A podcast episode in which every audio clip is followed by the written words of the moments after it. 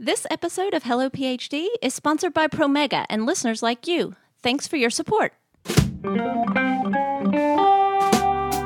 It's just kind of a mess, but we're doing our best and still trying to collect data. You have the uh, ability to beep the next 15 words I say, Josh? Because that boils my blood. Welcome to Hello PhD, a podcast for scientists and the people who love them. This week, COVID 19. Enough said. Stay with us.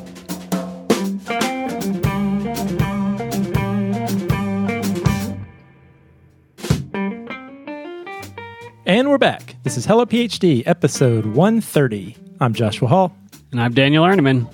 and we'll discuss the human side of science and life in the lab. Well, Dan, everything's different in the world of COVID 19. Uh, uh, many, many, many things are different. And this is the first time you and I were recording a podcast where we are in different locations. Yeah, people have asked us that a few times. They said, Do you and Dan actually record together in the same room or over Skype or something like that? And You guys you're sound right, we- so unnatural and awkward. you must be in different places. Actually, we're sitting right next to each other most of the time.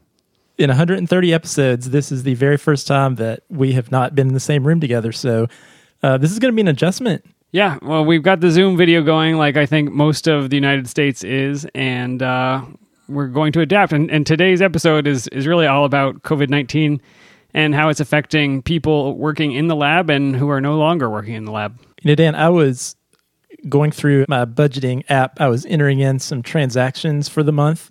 Uh, Emily Roberts would be so proud of me. But the thing that struck me was I was looking at transactions from this very month, just a few weeks ago, and and it helped me remember my mindset and some of the things I was doing just a few weeks ago. And I had no clue in the month of when the month of March began that a month later this would be a reality.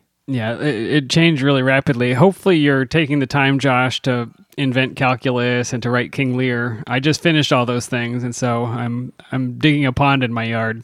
Well, similar to that, I have been playing quite a bit of Animal Crossing on the Switch. You would like it, Dan. You can do gardening and you can catch butterflies. I'm doing all of that, Josh, in the real world. If it's so hot outside right now. Well, we have something to cool off. We uh, cannot be together. We cannot be drinking the same beer, but we did both open beers, and it looks like we had a similar theme. So why don't you tell us what you're drinking, Josh? All right, Dan. I had a case of this right before the the stay at home orders came in. So I guess my official beer of the pandemic has been the Lo-Pitch juicy IPA from Hi-Wire Brewing. And I think with so much uncertainty, I have sought a little bit of comfort in reverting back to just drinking low gravity IPAs. Yeah, well, I, I apparently had the same notion.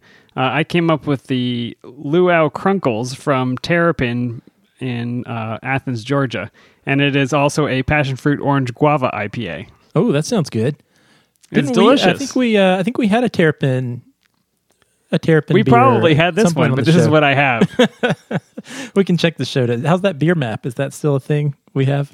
Uh, it still exists. I don't think I've updated it in a couple weeks, but now I have copious spare time. You know, Dan, something else since all this has been going on that I've been doing, uh, and maybe you have too. There's so much negativity on the news. It seems like all the news is is bad or depressing or scary. But I don't know why. I have received a lot of comfort from reading all of these scientific articles and preprints that are coming out uh, about coronavirus and just seeing all the research that's rapidly ongoing. Yeah, it is everybody's first interest to understand this virus and to test different ways of helping patients. And so you know the flurry of information that's coming out is immense. And it's it's been challenging at least for me to sort the wheat from the chaff. Um, but I, I think every time a paper comes out you know we hop on it and we have to be a little bit careful about uh, things that haven't been replicated and reviewed. And i know that's hard uh, but as scientists i think we understand the process has to has to work and it takes time a couple studies that I saw that maybe I'm particularly clinging to. I saw one where they were looking at the genome sequence of some of the more recent virus isolates from the United States and comparing that to some of the original isolates that came from China uh, a month or six weeks ago. And the finding that the genomes were fairly stable and it didn't seem like the virus was was mutating to the same degree as like a flu virus for example. So i took that as a positive sign. And then also a study in primates where it appeared that uh, at least in primates they appeared to develop protective immunity. So perhaps a little bit of glimmer of hope of once you get vaccinated or if you get infected you might have some protective immunity from reinfection. Any good news we can handle. Uh, Josh, we've we've got some interviews today with scientists who, whose work and their lives have been disrupted and changed by the coronavirus pandemic. Before we get to that, we do want to mention um, we have a new Patreon patron. So thank you to Terry. thank you terry we appreciate the support And every time we podcast, we talk about Promega and, and what they do to help with their student resource center. But today, we have some information about uh, the work they're doing on COVID 19. So we talked to some of our friends at, at Promega, and they were telling us about the different ways that they are dedicated to supporting scientists during this pandemic by continuing to provide tools needed to detect the virus and develop therapeutics against it. And in that collaborative spirit, Promega scientists have been actively at work to help testing labs make sure they have the reagents and instrumentation they need and in some cases have been donating and loaning instruments to those labs that are actively engaged in um, in this crisis Yeah, you can imagine how difficult it is to take a production line and push it toward different aspects of the research on coronavirus that just dropped out of the blue. But that's exactly what they're doing. Uh, and if you want to learn more about it, you can go to promega.com slash hellophd, and there'll be some information there about how this company is supporting coronavirus research. All right, Dan. Well, why don't we move into our main topic, which is more talk about COVID 19?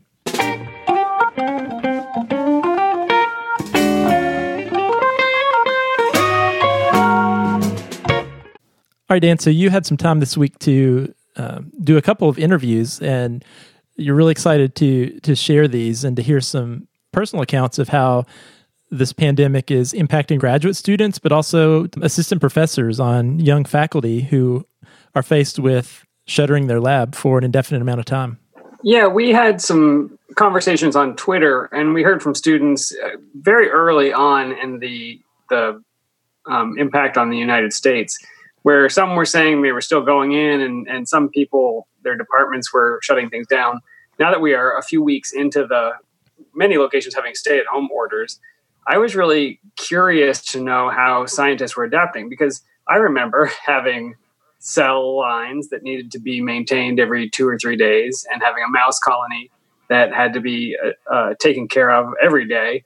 And I just didn't know how uh, scientists were adapting to this as more universities say do not come in and more states and localities say you're not allowed to leave home. So uh, the first person I talked to was Megan Sieg, and she she's a fifth year graduate student and uh, I'll let her introduce herself and, and tell you how she is adapting to this change where she can no longer contact her research patients.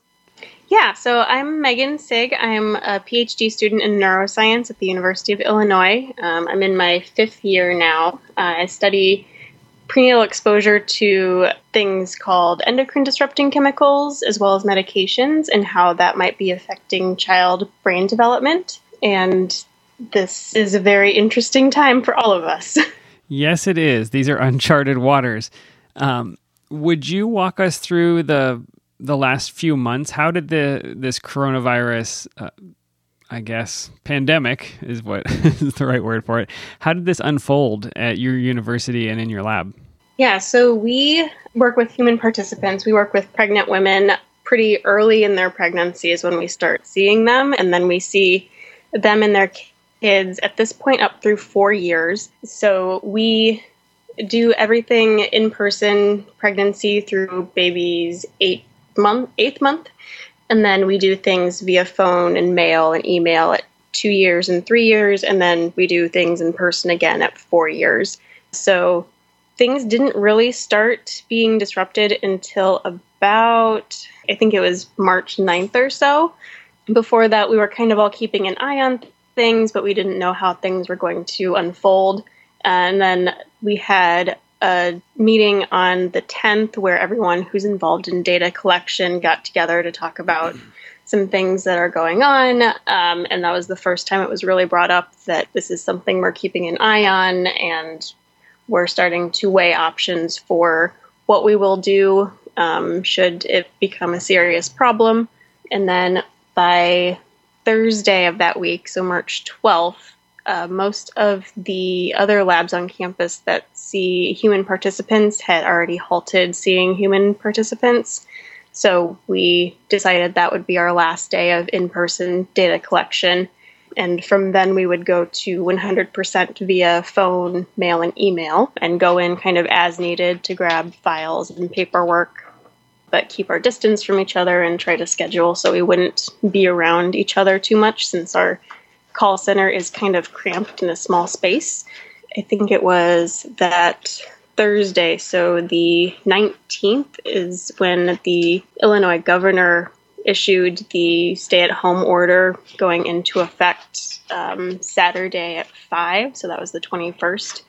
So then Friday was kind of a mad dash once those in charge of our study made decisions about how we are going to continue Friday evening through Saturday morning, we're kind of all scrambling and scheduling time to go into lab and grab as many files as we could and as much paperwork as we could so we could continue working from home. It's just kind of a mess, but we're doing our best and still trying to collect data. How does that change your re- we'll, we'll start with the research. How does that change your research? Because if you were seeing human subjects, if you're seeing these pregnant women and I assume talking to them, but also maybe taking some measurements. How does that change? Yeah, so that is really going to throw a wrench in our plans for looking at prenatal exposure to things, which is one of our main interests. Um, but I'm, I feel like I'm almost kind of lucky because one of my research questions is looking at um, acetaminophen exposure during pregnancy. So for that, we actually ask questions um, in the interview, which we can still do over the phone. Somebody so will know I'm, if they've taken a tablet. They may not know if right. their juice bottle had phthalates. Right. So I think we're going to have to be really careful with looking at prenatal exposure to things like phthalates, exactly, um, or BPA. We do still ask them questions about the products they use, so things like different shampoos or personal care products. Um, plastic products that they use. So we should be able to, um, if we want to in the future, uh, go back and sort of figure out what their approximate exposure might have been from those plastic products during this really weird time. And was it a difficult decision to to shut down that process, or was there pretty unanimous consensus inside the department that this this needs to stop? So I can only speak to myself and the two postdocs that are in my lab. We were all very unanimous that we should stop seeing participants as soon as things started looking serious. So I think by the 11th, we had all, the three of us had come to that conclusion. And then I know my advisor, um, she was also uh, keeping a close eye on things. And I think she was leaning towards shutting in person data collection down as soon as possible. We just had to wait until we got the final say from her. So this makes your research more challenging, and you mentioned that you're a fifth year graduate student.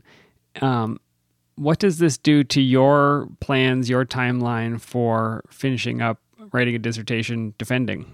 Yeah, so my timeline was that presumptuous because five years is is a long time for some people, and and uh, it can go on for much longer in other departments. So I know there's a wide range. Yeah, so my department, the average tends to be about six years. So I'm still kind of on track. Um, my timeline has already been shifted a little bit because I had to change labs in, the middle of my third year. Um, and I went from working with rodent models to humans, which was a very big switch fortunately, it was the same sort of area looking at endocrine disrupting chemicals, just shifting focus in organisms a little bit. Um, so right now, I'm working on my prelims. We are still planning on doing my prelims um, by the end of May, and then hopefully I will defend sometime between May and August of next year. That's still the goal. Um, because we do have quite a bit of data that I can work with right now. So the goal is to get 820 women and babies in our study, and we are about uh, 50 away from that goal, I think. So we have quite a bit of data already that I can work with at least. How have the other students in the university that you are in touch with adapted? Um, people at different stages. I know there's been some controversy around the chemistry department at my school, um, where the department has said to just kind of continue as is. So I'm not sure where that stands right now. That's surprising. Uh, the one department I would imagine could put things in a cabinet and go home is the chemistry department. Right. This is not, I have live samples or I've got a mouse colony. Right. Um, so I used to be part of the my lab, my first lab in grad school was part of the vet school, so I still get emails from them. Um, I know they pretty much shut down as much as they can. Um, I'm not entirely sure how those with animal experiments are still handling things, but it's certainly interesting times for everyone. Have have classes been impacted? I'm assuming you're not taking many at this point, but Right. How have they adapted to no longer being able to meet in person? Yeah, so I am taking my last stats class. Um, so that professor has moved everything to online. He decided that um, I think as of Tuesday, March 10th, which was when we first started hearing murmurs around campus that things may have to move online and things may shut down. So he has extended deadlines for things um, and pushed back exams for us and is coming up with new policies. And he's really great in trying to work with everyone and make it so that we are still getting what we need to out of this class and not making it too pressured in these really weird times. Do you have a sense for how far into the future they've planned? Do you know how long people expect this to last? How long do you expect to be out of the lab? Right now, our plan is to not see any human participants through uh, May 15th. So, May 16th would be the earliest we plan to go back into lab, but we're kind of planning to continue as we are via working from home through that point. There's been a lot of changes in the last week or so, and we all kind of feel like we're changing what we're doing every day depending on the information we have. So it's a lot. yeah, Dan, it was really, really interesting to hear uh, a first person account of how this is fundamentally changing how data are collected and how grad students are thinking about their experiments. Yeah, it, it hurts me to hear it. it. It breaks my heart a little bit to know that this important research is now more difficult. It's going to have less data available. Um, these are impacts on human health that are outside of coronavirus.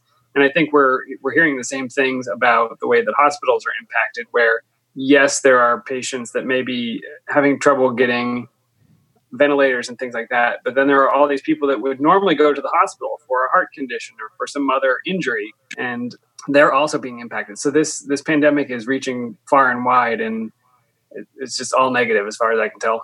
Well, Dan, let's shift gears and let's hear from a friend of the show, I guess we could say um, Jada, who, you know, we followed Jada's career a bit on the show. I think she this is her third time on on the show.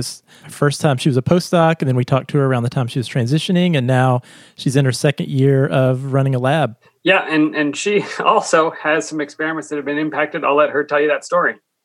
I am Jada Cochino Budd. I'm an assistant professor at the University of Vermont in biology. This is my second year as an assistant professor, so I'm still kind of on the new end of things.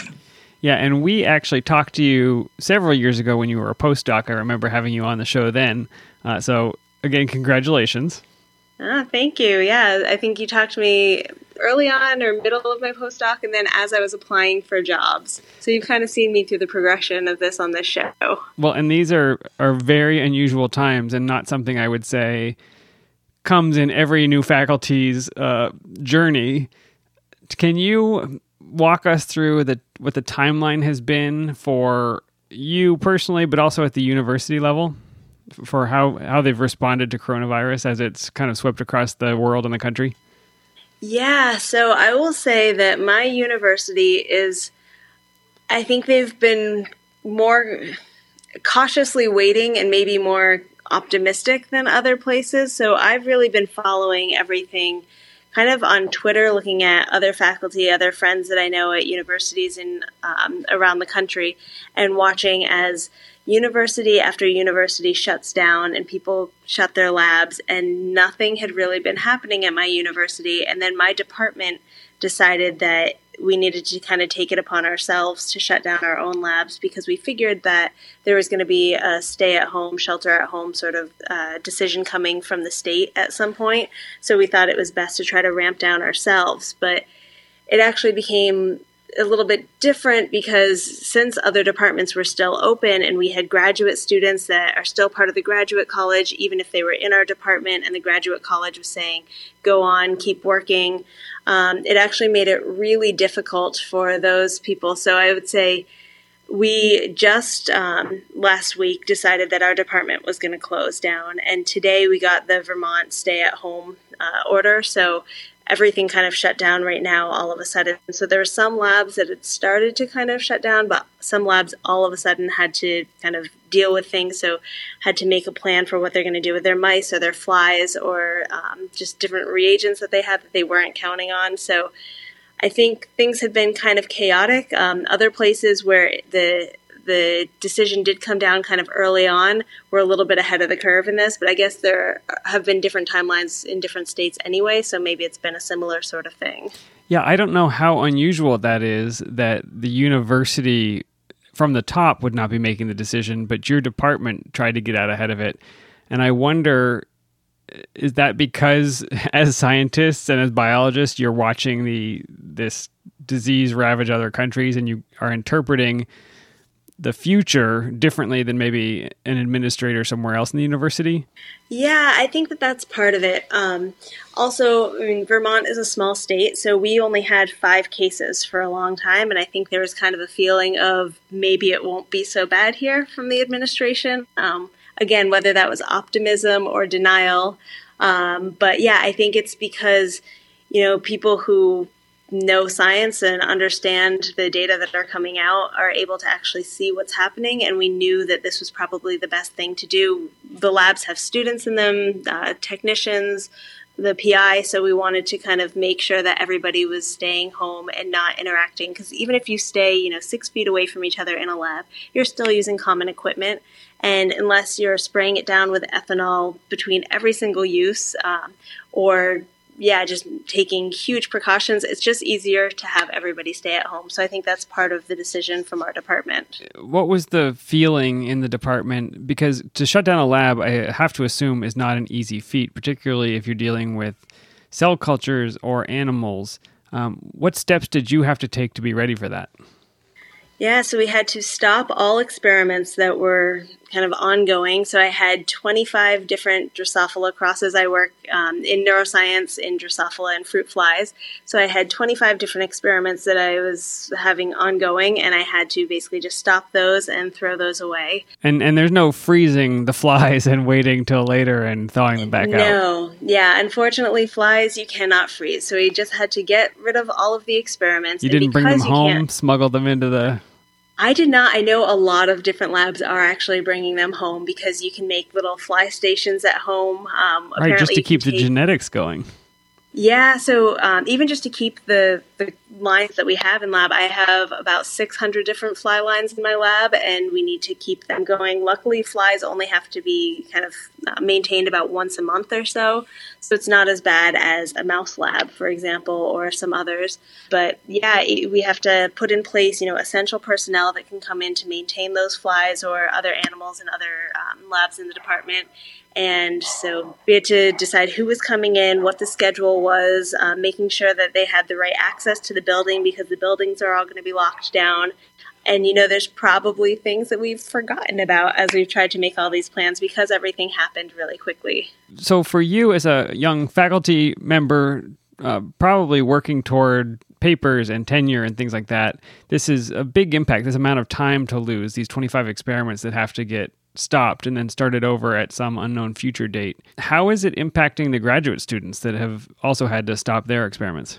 Yeah, you know, at first I think there was a little bit of a again denial as, you know, well, I can I can come into the lab late at night when nobody else is here. I'll just do this and over time people were realizing, you know, that's not what's happening. And there really is a lot of your PhD that can be done not right from in the lab that can be done remotely either writing grants or papers or analyzing data or even just learning new skills learning how to code in different languages so there's a lot of things that you can do but you kind of have to be willing to abandon all your plans, right? I mean, there's so much that you plan out and you think about, you know, this has to happen, then this has to happen, then this has to happen. And in cases like this, all of that kind of goes out the window and you just do what you can do. So I think grad students, the really important thing that I've realized is just making sure that they feel very supported in whatever's happening. And because of all of the confusion that was happening actually at uh, my university between my department and other departments having different rules,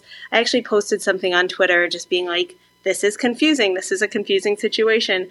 And I got a lot of emails from graduate or private emails from graduate students saying, you know, thank you for posting this. We've all felt really confused and we've almost forced to go into the lab, or we're not sure if we're forced to go into the lab right now. We just don't know what's going on. So I ended up talking to some of the administration um, just to say we need to support our graduate students and let them know that it really is okay um, to be working remotely because unless that decision comes from the top down, grad students might not feel comfortable saying, I don't feel comfortable coming in. Can I work from home? So I think that really supporting people and saying there are lots of things that you can do that are not directly in the lab. And even if it goes on for six months, you know, you can write a review paper that will probably take a large portion of that. Or, as I said before, analyze data. There's lots of other things you can do.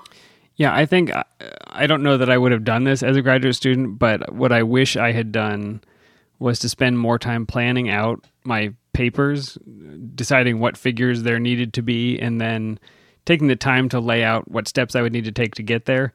Uh, this might be a good opportunity for that. Again, I'm not sure I would have done that if I were given the time. So there is a little bit of this experience and trying to put a silver lining on this.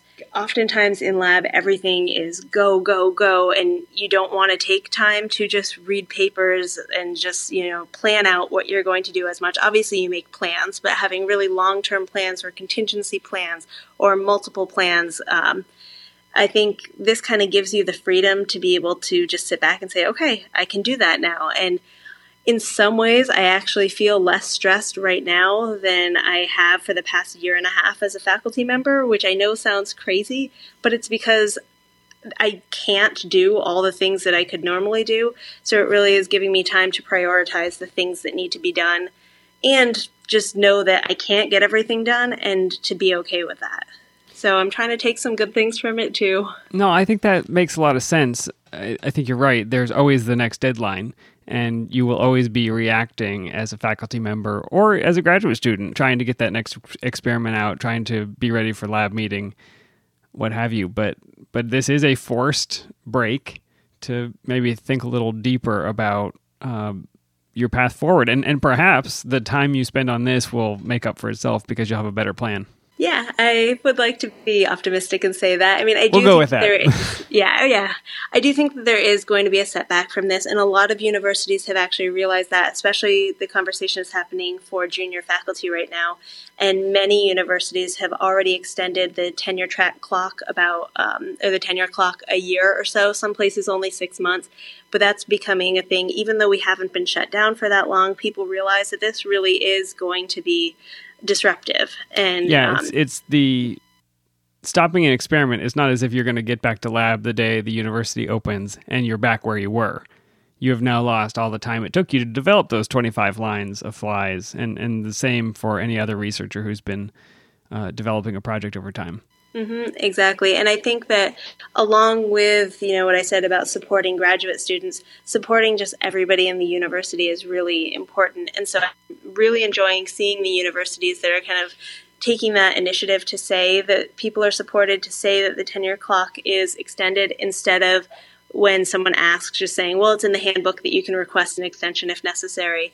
Um, because the same goes for graduate students. You know, there some places will have a max length on how long you can stay, but this is going to be really disruptive. So I think a lot of these timelines are just going to be kind of adjusted or uh, thought through as we're going on and as we really see what's happening. And will students continue to get their stipends? Yes, as far as I know, so NIH has already said that you can pay stipends from NIH grants. Um, universities, all the ones that I know of, are saying that of course we will pay student stipends, and especially because you can still do work towards your PhD. So even if you're not physically in lab, you're still working towards that PhD, and so that obviously deserves a stipend. Um, how have classes changed? I know you have uh, a teaching load as a faculty member. What does that look like in the, the new world? Yeah, so that is really interesting. Many of us were given a week or less to um, take the class that we had designed for face to face interaction and put that online. And so most places really are saying, do what you can to make this work. And really, it's going to be different for each class, right? Because as you can imagine, every class has different learning objectives that we're going for, or just different ways that we interact. So we're trying to use a lot of different ways. Either some people are doing it synchronously using something like Zoom or Microsoft Teams, where everybody's getting together and actually discussing at real time. But there are some things to keep in mind with that. There are some inequities that can occur because not everybody has functional internet. Some people don't have fast internet. Some people don't have access to it at all at their house. And if they have to go to a public library, a lot of public libraries are closing down now. So a lot of people are trying to go to an asynchronous method where they're posting an assignment and students have until you know midnight that day to go through it and then write a a reflection or whatever their assignment is, um, so that everybody can still engage in going to um, discussion boards where people can still engage, but it doesn't necessarily have to be at the same time. So classes right now look very different um, from what they were designed to be in the first place, and very different from each other because people are doing whatever they can to make it work, either in terms of different technologies that they're using or just different setups. But I am really impressed with all the faculty and all the students that I know. People have really come together and they're just making it work. You know, I kind of thought that students wouldn't be as engaged in this, and I think that they're still coming back with just as much enthusiasm. I mean, a little bit more anxiety, but they're really willing to put in the effort to learn in whatever system is being set up for them. And so I am so impressed with just how faculty and students are reacting to this. How far into the future have you or your department planned to be out, and, and how long do they expect this to last? Uh, yeah, um, definitely the whole rest of the semester. Um, so that's the expectation is that there will not be a return to the lab for this semester. Right. Um, still hoping that the labs will open up uh, for this summer. I know all of the classes were still going for online classes this summer. I would love to say that by the fall everything's going to be back to normal and our labs are going to be open and uh, classes will return to in person classes. But right now, again, it's just one of those big unknowns. We have no idea. I think that's uh, that is the theme of life right now. Uh, uh-huh. Take it day by day and and try to work it out. Do you have any any final advice for other people about how to stay sane? It could be for students, for other faculty members.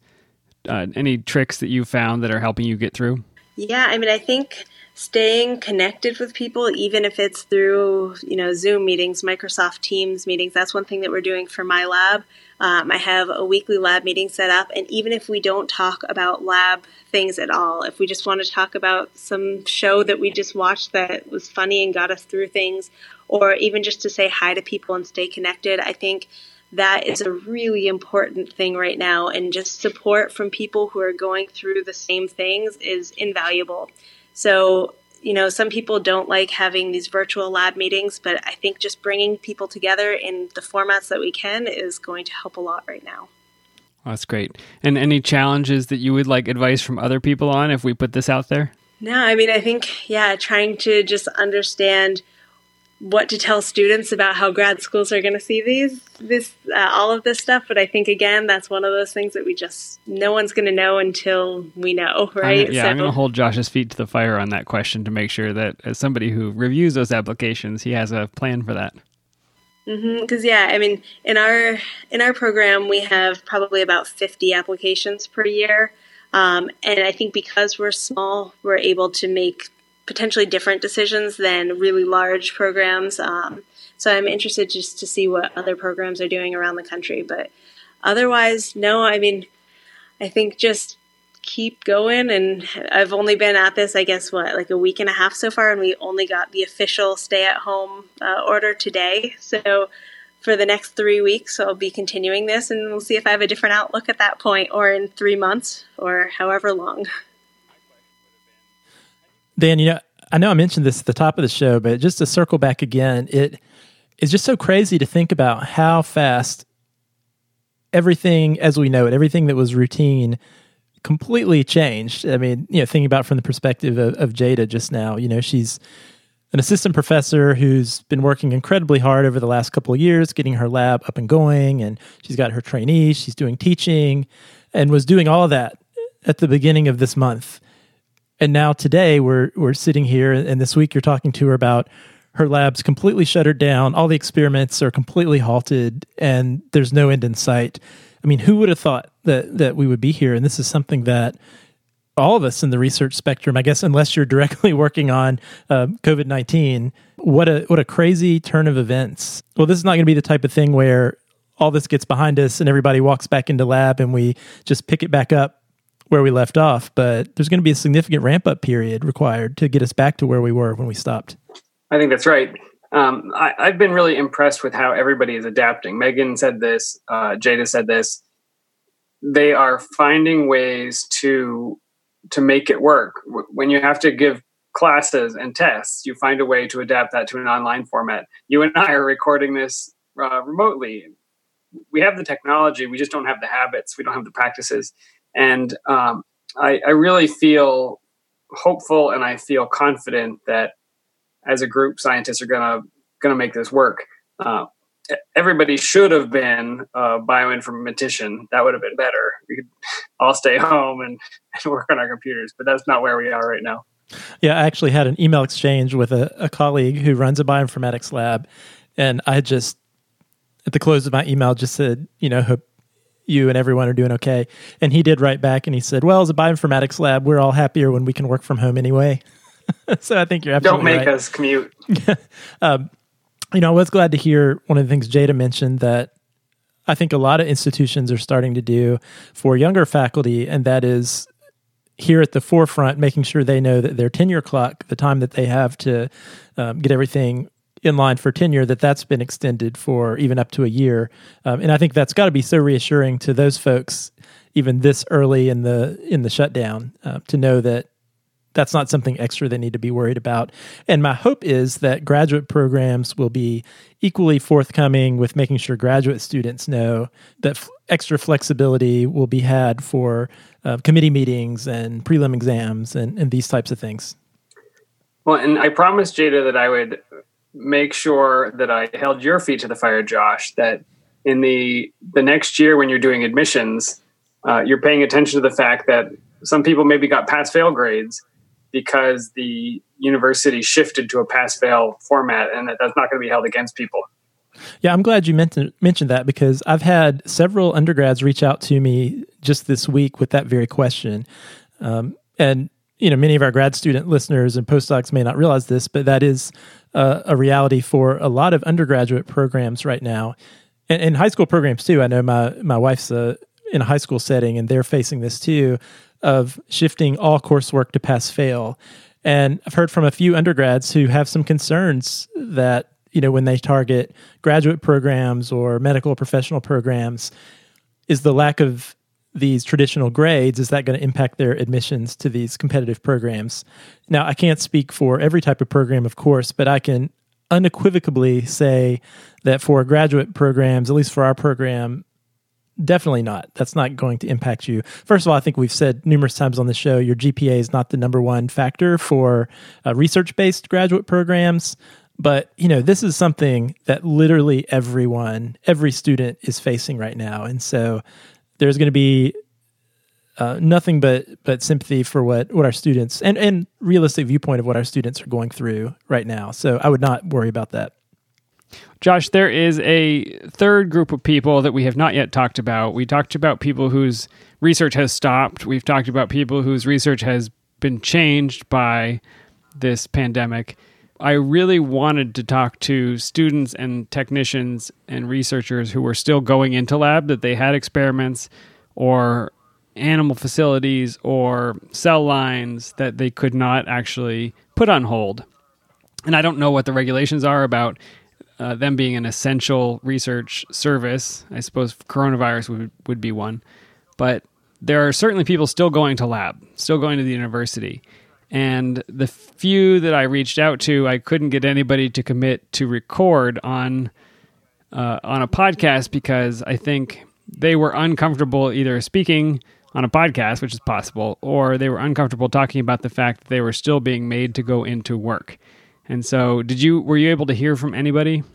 Yeah, so Dan, I did one interview with with such a person, and you know, we had a nice chat about you know coming into lab and how it's obviously very different. There are much you know many fewer people on campus and in lab and altering schedules. So you're there when no one else is there and tending to the mice and finishing up some experiments and a timeline of hopefully wrapping things up completely. So we finished that conversation and then turned the recording off. And the conversation quickly took a different turn where with the microphones off the you know the individual talking about how really uncomfortable they felt with feeling this implicit pressure to keep experiments going and feeling increasingly nervous and uncomfortable with taking transportation in do, take pub, taking public transit in to do do research and um, as the number of cases in their community continues to build having to come in day after day keeping these experiments going and it doesn't sound like it was this person's choice to keep going in it was something that they felt compelled to do yeah feeling like a pressure from from the lab head and I think I knew the answer to this question, but felt that I needed to ask anyway. So, you know, I asked whether the PI of the lab was in there every day also. And the response was that the PI had been working from home since the start of the crisis. You have the uh, ability to beep the next 15 words I say, Josh, because that boils my blood. Yeah. And so I want to say at the beginning of, of this conversation, I'm, I'm fairly active on on science and academic Twitter, and I've heard a lot of faculty, um, rightfully so, and and really greatly so, being very upfront about closing down their lab and how it's the right thing to do, and and encouraging their trainees or mandating their trainees to stay home, work from home, stop the experiments. Right, and some of those scientific departments were were ahead of the university as a whole because they understood the scope and nature of the problem. That's right. Just and that's exactly what what Jada said. But you know, you keep hearing these these undercurrents that there are still labs out there. There's still uh, PIs out there who either directly or indirectly are making their trainees feel like that it's business as usual and you know they should find a way to keep the experiments going. And and this person you spoke to this wasn't a matter of these were research animals that did have to be taken care of. This was just the pi wanted the experiments done. Yeah this was finishing some important quote unquote experiments. And and so mm. and so you know so i was interested that was my growl in you know to what degree is this an issue so i put out on our social media on our twitter feed just to see if anyone else had similar experiences and received several responses from students who are in the same boat. You know, and receiving responses talking about how as grad students in in particular labs, they're not just feeling required to come in and make sure animals are taken care of, but being encouraged to keep Western blots going and other non-emergency experiments. So, so this is something that is absolutely happening in places. Um, again, I don't know that this is the norm everywhere, but we can't deny that this is actually something in the middle of all this as stay at home orders are being enacted across the country. There are trainees out there who are going into lab day in and day out, not because they want to, uh, but because they feel pressured to. And, and it's probably worth saying, too, Dan, that if you're a lab head, it is not enough to say to your trainees, if you don't feel comfortable don't come in. That is not the proper response because think about Dan when you were a grad student. I mean, as a grad student, what do you want to do? You want to graduate is what I wanted to do. and you want, you know, you you look for ways to impress your PI, right? Like I can remember, yeah, exactly. Uh, anytime, and this is advice I give to trainees sometimes. If you're ever in the lab late at night, make sure you get your proper kudos for that, right? Email your boss and say, "Oh, I was just here in the lab at 11 p.m. and wanted to make sure uh, I had this question." You know, as a trainee, you're not empowered. I think at times grad students don't feel empowered to stand up for themselves. And so if you're getting sort of a wishy-washy, well, you know, if you don't feel comfortable, feel free to not come in. But then that one person in the lab is coming in, then what do you feel like? Then you feel like, oh, well, geez, maybe I should be too. So I think what is absolutely required from faculty at a time like this is explicitly saying, my lab is Do shutting down, experiments are stopping. Yeah, I'm sure these faculty members are not listening to our podcast right now. Um, I want to make it clear that I think they are the most extreme case of irresponsibility. You're not only putting these student and technicians' lives at risk, uh, maybe they will be one of the lucky ones that has few symptoms, but they could get somebody else sick. And the whole point of social distancing, the, the reason that w- the rest of us are doing this is so that we stop the spread of this disease and we allow the health systems to keep up. And it is the height of, I don't know if it's egotism or stupidity to be sending people into a place where they don't need to be. Um, so there's my soapbox for the, the faculty that aren't listening. Josh, for the students, for the research techs, are there people they can talk to? Is there a way for them to express, maybe not to the PI, but to an ombudsman or somebody at the university to say, this is happening. I'm being asked to go in and do Western blots and it needs to stop?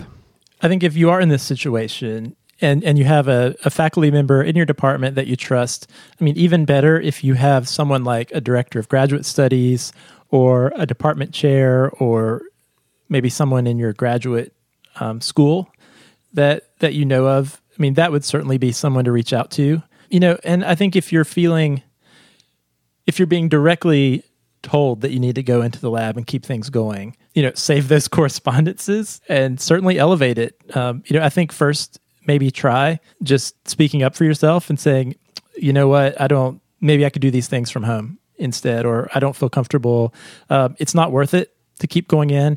And what actually, and I have to think, Dan, at any institution in the United States right now, that request of you is probably defying university, current university policy, maybe even state law in, in some cases uh, with some of these stay at home orders. So, absolutely, you should advocate for yourself in those cases or reach out to someone you can trust in your department. But I will say also, if you are someone who is going to be in the process of choosing a lab environment in the next year or so, uh, maybe you're a new graduate student or your first year graduate student who is completing rotations. I know a lot of grad students are doing that right now, or your postdoc looking for labs.